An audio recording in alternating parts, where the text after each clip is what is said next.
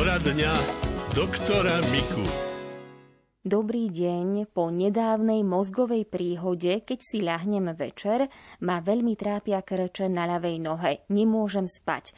Beriem lieky na riedenie krvi a na cholesterol a tiež vitamínové doplnky. Napriek tomu sú záchvaty veľmi silné od špičky chodidla až po bedrový klb. Prosím, poradte mi. No a tie bolesti predtým nebývali? To poslucháčka neuvádza, ale zrejme nie. Začali sa až po tej mozgovej príhode. Tak to ložisko samozrejme mozgu ostáva a spraví sa z toho taká jazvička, čo môže byť príčinou ďalších takých vzruchov a tam sa dá odstrániť tá bolesť väčšinou centrálne pôsobiacimi liekami, lebo tam treba v zrode tých dráždení senzitívnych v mozgu, aby sa to utlmilo. Niečo proti tomu sa nedá robiť, okrem výživy tej nervovej tkane a mozgových buniek. A to je väčšinou, keď sa užíva dostatok prírodného vitamínu B, B-komplex. Prečo prírodného? Tie tabletky, ktoré sú vo vitamíne B-komplexe, tie sú perfektné. Ibaže nie sú tam enzymy, ktoré tieto jednotlivé vitamíny dovedú až do tej bunky.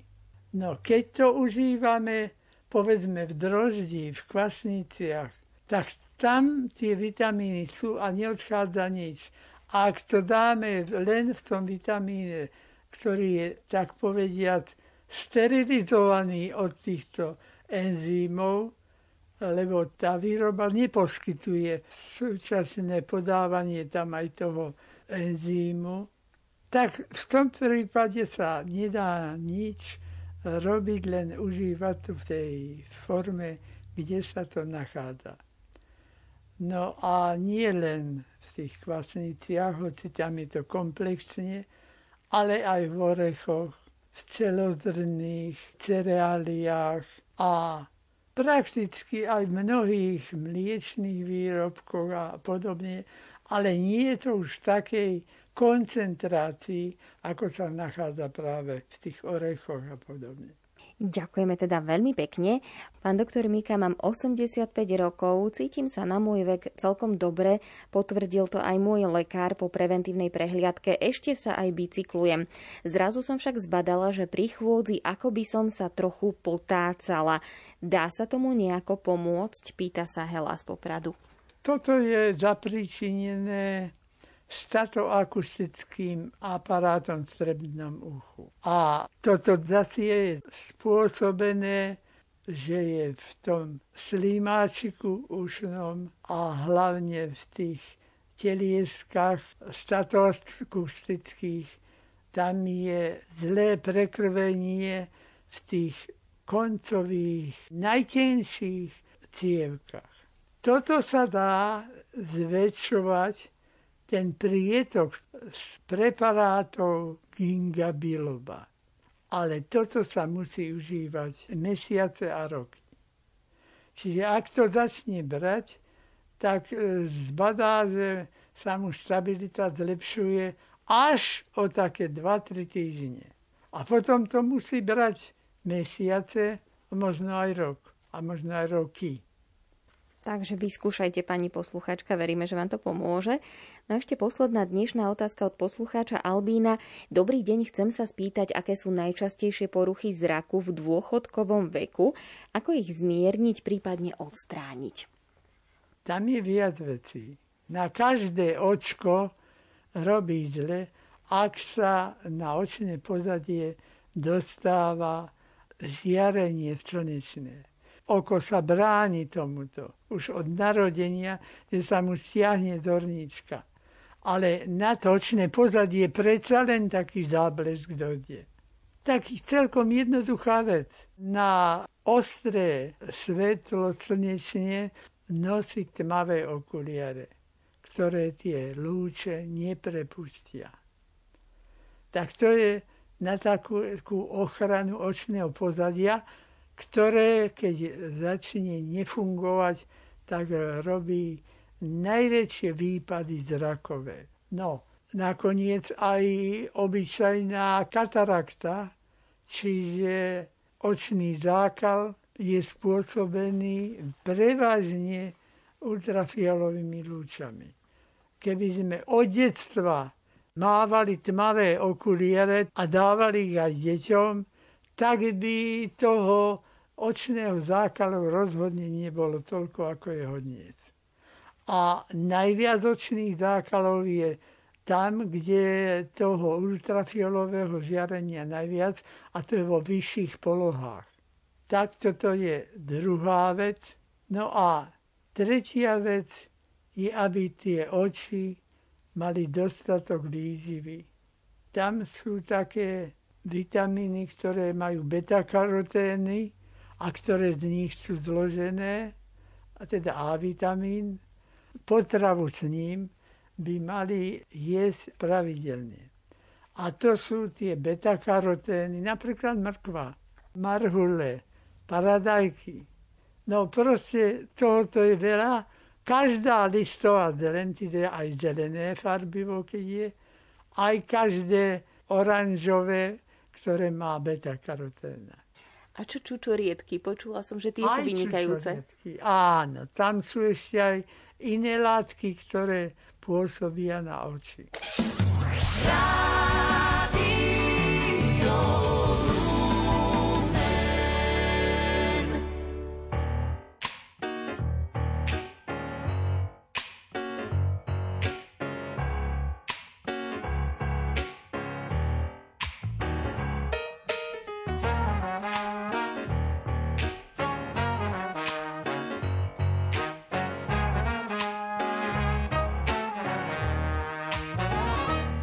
Jedna vec, ktorá ma štve. Prečo v pravdách toľko žije? Len jeden krok a potom ďalšie. Pre nový vzduch zmyslom dáždie. Chcem, aby moje srdce išlo tam, kde sa má ísť. Ako keby naň tancovali v nebi, aby hlavne pochopilo, kedy má naspäť zísť. Nech nie sú nepokojné žiadne hlasy vo mne,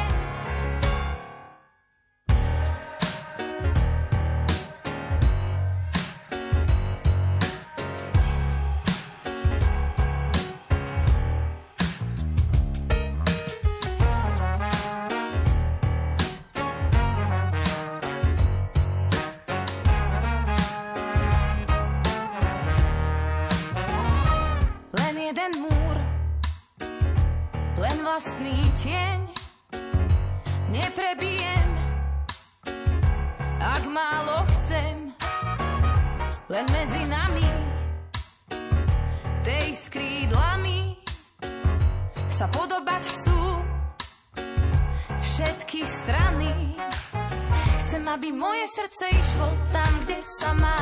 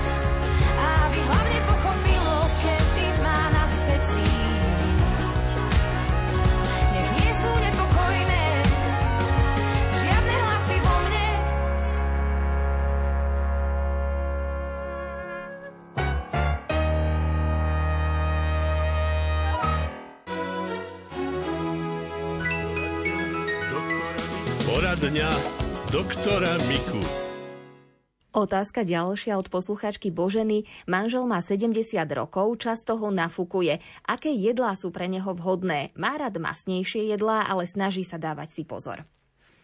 Vetry sa tvoria po mnohých potravinách, ale najviac e, do toho spadajú strukoviny. Aj iné, ale strukoviny majú príjm. No ale keby sme kvôli vetrám potom neužívali strukoviny, to by sme si narobili veľkú škodu, pretože strukoviny majú zase veci, ktoré námi treba užívať e, z toho metabolického hľadiska, výživy organizmu a podobne. No, potom e, kapusta, kel, teda tieto veci tiež pôsobia zdúvanie. A ešte nevhodná brušná flóra. Čiže mali by sme mať tú správnu flóru, každý z nás ju má troška odlišnú, ale v jednom musia byť rovnaké, musia nám pomáhať zrýchlovať trávenie a zvyšovať imunitu. A nie také, ktoré pôsobia, že to napríklad veľmi zapácha. To znamená, že tam sú práve tie baktérie, ktoré nemáme veľmi v obľúbe. A vtedy treba preferovať aspoň tak 2-3 mesiace živé kultúry z kyslomliečných produktov. Alebo môžeme pritom aj surovú kapustu kvasenú a tam sú tiež živé kultúry. Jestli toto striedame, že raz kyslé mlieko, raz jogúry, raz kefír, raz zakyslanka, raz smarno kysnuté, tak e, je to vynikajúce nie tri mesiace brať to isté, ale povedzme, striedať to jednoducho. Ale tie bioprodukty, tie, kde majú tie baktérie prirodzené umrtvené, tak tie nám pomôžu výživou alebo nepomôžu tými biologickými schopnosťami. Čiže tam, ako to poznáme, no tak jednoducho na tých kyslomliečných produktov je napísané živá kultúra, bio. A jestli toto je tak, tie vyberajme. Tie, ktoré majú umrtvenú kvasnú flóru, tak tie e, sú označené ako spotrebujete do toho a toho. Čiže tam je doba expirácie pár dní a tie živou kultúrou, tak tie nemusíme spotrebovať.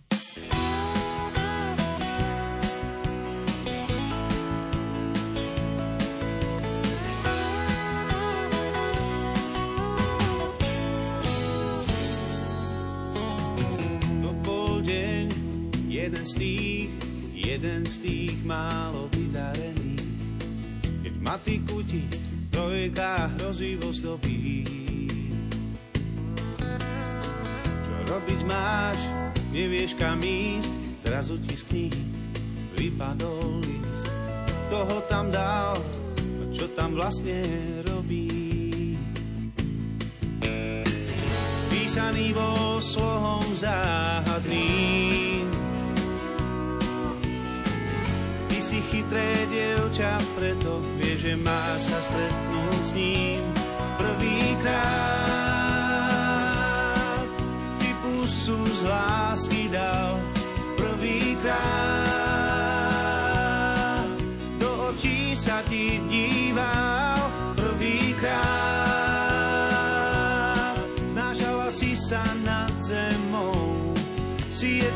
Dušou zbláznenou, doňho prvýkrát.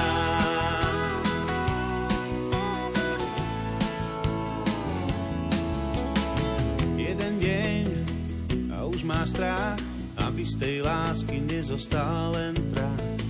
Stačí pohľad a mama to na tebe pozná. A otec zás nie je iný, stále sa cíti nedobytný. Nečakaj, že povie, tak nás s ním zoznáš prvýkrát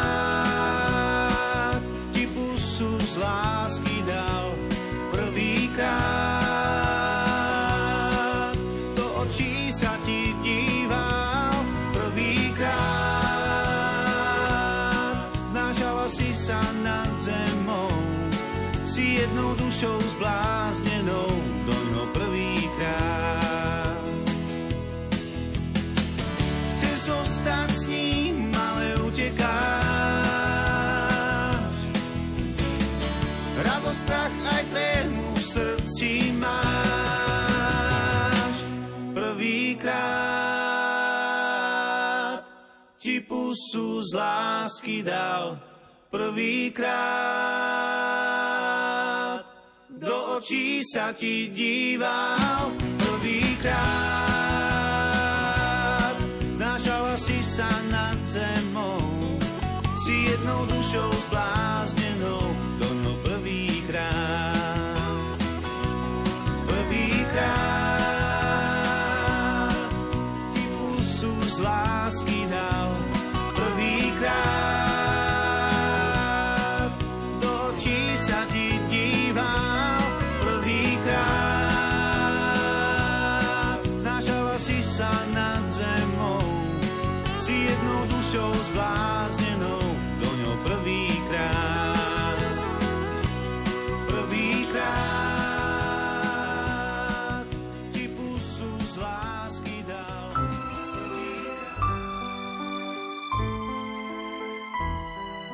Pomôžte nám do slovenského rozhlasového éteru vniesť príbehy dobrých skutkov. Ide o Daruj dobrý skutok v sérii rozhlasových relácií a víziev pre ľudí zameraných na pomoc núzným v projekte Slovenskej katolíckej Charity a Rádia Lumen. Do 16. mája nám napíšte, ako sa zapájate do pomoci našim ukrajinským susedom. Vaše reakcie posielajte na adresu oukd.lumen.sk alebo poštou na adresu Rádio Lumen, Kapitulská ulica číslo 2, 97401 Banská Bystrica. Nezabudnite pripísať heslo Daruj dobrý skutok. Rádio Lumen, vaše katolícke rádio.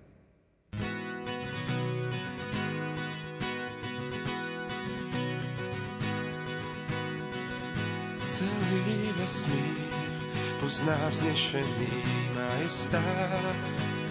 Nad ním tróniš ty, blízko pri tebe môžem stáť. Láskou si a nádejou do mojich dní. Si živý Boh, ty si nesol kýž môjich vín. Tvoja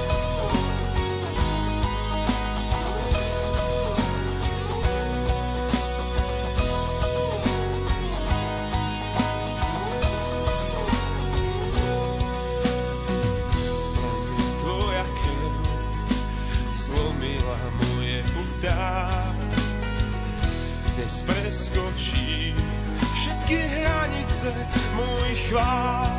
Viem, že môžem ísť lásku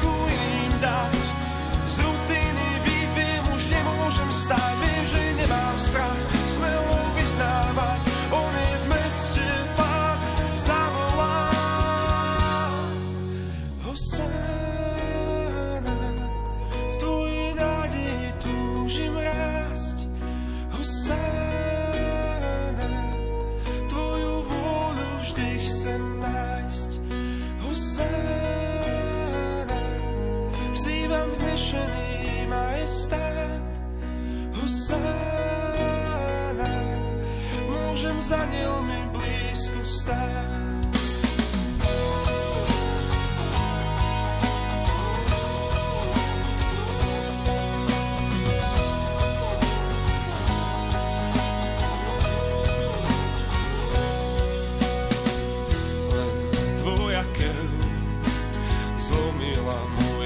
dá. Dnes preskočím všetky hranice môj chvál.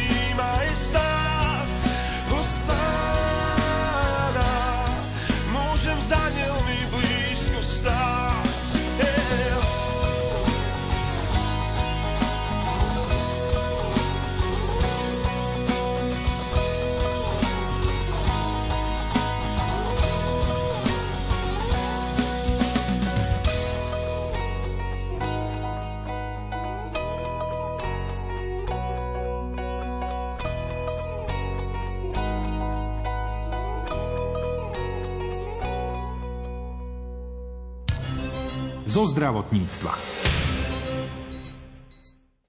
Včera sme si pripomenuli Svetový deň astmy. Každoročne 3. mája ho pripravuje globálna iniciatíva pre astmu. Cieľom tohto dňa je zlepšiť povedomie o astme a starostlivosti po celom svete. Vyzýva astmatikov, aby svoje ochorenie kontrolovali. Astma je chronické ochorenie dýchacích ciest, ktoré sa prejavuje stiaženým dýchaním. Príčinou je trvalý zápal dýchacích ciest. V súčasnosti existuje mnoho moderných, kvalitných liečiv, vďaka ktorým môže dôjsť k poklesu chorobnosti a úmrtia. Viac zistil od hlavného odborníka Ministerstva zdravotníctva pre klinickú imunológiu a alergológiu Petra Pružinca, spolupracovník Rádia Lumen Martin Petráš. Prečo je, pán profesor, podľa vášho názoru dôležité hovoriť o Svetovom dni astmy a vôbec o astme ako takej? Astmy takisto ako aj ostatných alergických ochorení pribúda. Nebude jej nikdy menej, sú za to zodpovedné životné podmienky, v ktorých žijeme, životné prostredie, náš životný štýl a podobne. To znamená, ľudia sa musia naučiť o tom, že čo sú to alergie, čo je to astma a najmä čas čo najskôr liečiť, pretože čím dlhšie trvá astma neliečená odborne a tak, ako má byť, tak tým nastávajú horšie zmeny na dýchacích cestách, ktoré sa už nedajú vrátiť. To znamená, oni sú irreverzibilné. Pacient, keď príde neskoro k odbornému lekárovi, neskoro je liečený, tak už ho nezmeníme, už mu iba stopneme ten proces. Čiže lepšie je nastaviť to, keď má ešte 95% funkciu, ako keď má 50. Existuje, dalo by sa povedať, nejaké predstupne alebo je nejaký spúšťač tohto ochorenia? No, spúšťačom obyčajne bývajú nejaké alergény, je na to predispozícia rodená, ale najmä pôsobí na to životné prostredie, ktorému sme vystavení. Aké sú prejavy alebo aké sú príznaky práve astmatického ochorenia? Najmä je to kašel, čo si málo kto uvedomí, že teda tí ľudia kašľú a potom horšie sa im dýcha. Horšie sa nadýchuje, ale najmä horšie sa mu vydýchuje. Najprv to vidí len pri nejakej zvýšenej telesnej námahe a neskôr aj v pokoji. Takže tie znaky sú jednoznačné a teda má prísť čo najskôr za odborným lekárom, ktorý mu to začne hneď liečiť tak, ako sa to má. Nezriedka sa títo pacienti 1-2 roky túlajú, povedzme, u prvostupňových lekárov pod nejakou diagnozou chronických zápalov a podobne, infektov, ale infekto nie je, je to astma, ktorú treba hneď liečiť. Môžu prísť ľudia priamo a zaklopať na dvere alergoimunológa, alebo musia ísť predtým k svojmu všeobecnému lekárovi? No, systém u nás je nastavený tak, že musia ísť najprv tomu prvokontaktovému lekárovi a ten ho pošle potom k odborníkovi, no ale samozrejme, pokiaľ je v nejakom zúfalom stave alebo má nejaké akutné problémy, tak žiaden alergolog alebo pneumolog, ktorý sa staráme o nich, tak ho nevyhodí. Aká je potom následná liečba? Je to vyšetrenie, ktorým prídeme na to, že či je alergik, ak, tak na čo je alergický. Urobia sa vyšetrenia, samozrejme spirometrické, to znamená funkčný stav plúc a na základe jeho klinických problémov a aktuálneho stavu jeho respiračného systému ho potom nastavíme na konkrétnu liečbu.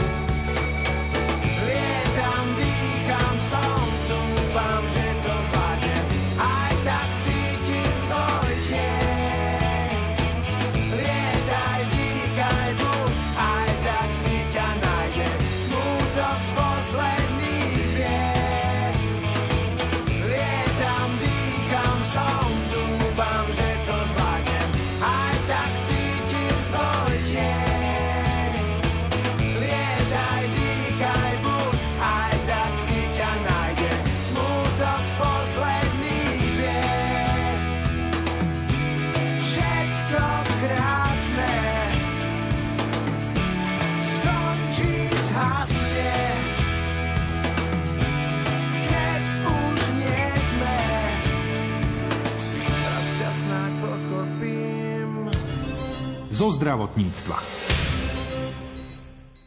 Prešovský samozprávny kraj po dvojročnej pandemickej prestávke oceňoval osobnosti, ktoré významne prispeli k rozvoju kraja doma aj v zahraničí.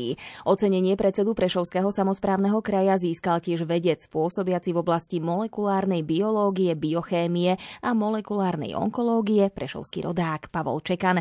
K mikrofónu ho pozvala redaktorka Mária Čigášová. To ocenenie beriem s veľkou pokorou a zároveň je to pre mňa obrovské zadozučinenie a ohromne si to vážim a cením, pretože dostať cenu v mojom rodnom meste od ľudí, ktorí ma poznajú, niektorí možno od detstva, je to nádherná emocia. Vieme aj zo životopisu, že ste pracovali aj v zahraničí. Na čom konkrétne ste tam pracovali? Čo ste vyvíjali? Ja som v zahraničí pracoval na vývoji rôznych nových biotechnologických technológií, pre rôzne ochorenia, ale najmä pre rakovinu. A na akom stupni je tá prevencia alebo aj liečba no. tohto ochorenia? Rakovina je závažné ochorenie. Z určitého uhla pohľadu vieme o nej veľa a z určitého stále nie dosť. Je čo zlepšovať v rámci najmä diagnostiky rakoviny, aby správna diagnostika vyústila naozaj tú personalizovanú liečbu, ktorá nie len, že zachráni život pacientovi, ale aj ochráni jeho imunitný systém. Čiže naozaj je to ešte v mnohom pole neorané a je tam naozaj čo zlepšovať a je to aj môj cieľ, je to môj aj plán, aj vízia, aby sme diagnostiku aspoň niektorých subtypov rakoviny naozaj zlepšili a zlepšili aj vlastne prežitie onkologických pacientov. Ste sa vrátili domov, tuto vlastne pracujete ďalej na výskume. Čo konkrétne teda riešite, ak môžeme vedieť? Posledné dva roky nás ľudia poznajú hlavne kvôli vývoju, validáciám a výrobe RT-PCR testov pre COVID-19 a pre chrípku, teda aj pre iné infekčné ochorenia, ale my naozaj premostujeme späť do rakoviny tam, kde sme začali a v dnešnej dobe pracujeme na klinickej, retrospektívnej klinickej validácii rakoviny prsníka a trošku prezrádim, máme vynikajúce výsledky a naozaj verím, že do roka, roka a pol môžeme už pri nejakom experimentálnom móde priniesť túto diagnostiku aj k pacientom. Tá diagnostika je asi veľmi podstatná pri tomto ochorení. Je veľmi podstatná vlastne v dvoch rovinách. Jedna, že včasná diagnostika, to sú tie screeningy, aby ak sa rakovina jednoducho diagnostikuje skoro a včasne, tak tá intervencia, liečba alebo chirurgický zákrok naozaj zachráni život. A druhá je, že musíme o tej rakovine vedieť čo najviac. To znamená, že na základe nejakého profilu rakoviny, na základe biomarkerov nejakým spôsobom napasovať liečbu pacientovi tak, aby naozaj tá liečba efektívne zabíjala rakovinové bunky. Podľa vášho názoru má veda na Slovensku dobré podmienky pre svoj rozvoj? Tak povedzme, že dobre má. Záleží, že s kým to porovnávate, ale zaslúžila by si lepšie. Zaslúžila by si, aby aj štát a vôbec aj spoločnosť pochopila, že veda vlastne ťaha spoločnosť k modernejšej spoločnosti, k úspešnej spoločnosti, k sebavedomejšej spoločnosti.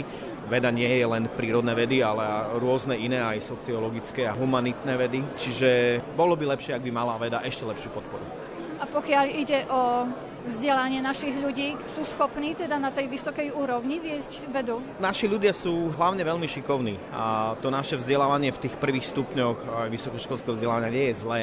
My sa môžeme porovnávať prakticky so zvyškom sveta, no len už potom ten tretí stupeň, kde je naozaj potrebná veľmi drahá infraštruktúra, kde je potrebné vedenie špičkových vedcov, profesorov a tak ďalej, tak tam zlyhávame a práve preto mnohí odchádzajú do zahraničia. No ale bodaj by sa vrácali. To je jedna z možností vytvoriť podmienky práve tým, ktorí odišli do zahraničia, zlepšili sa, stali sa z nich špičkoví vedci, profesori, aby sme im vytvorili podmienky, aby sa vrátili domov a zároveň vychovávali ďalších ešte lepších vedcov. Čiže toto sú veci, ktoré môžeme spraviť a týmto vlastne tú slovenskú vedu posunúť ďalej. Ešte spolupracujete s bývalými pracoviskami v zahraničí?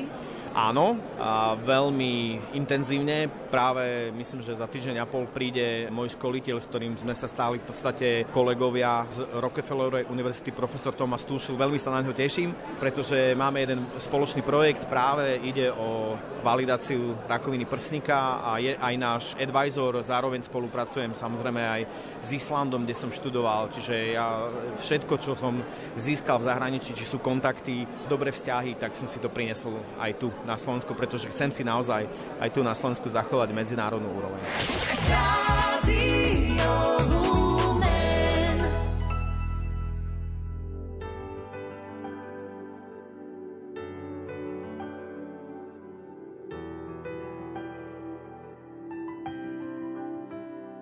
Keď sa zdá, že dobro zhaslo, vtedy príde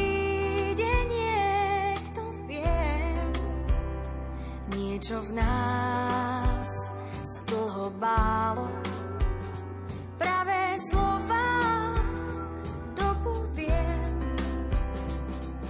Je teraz pre nás táto chvíľa, my sme krv, čo blúdi v žilách.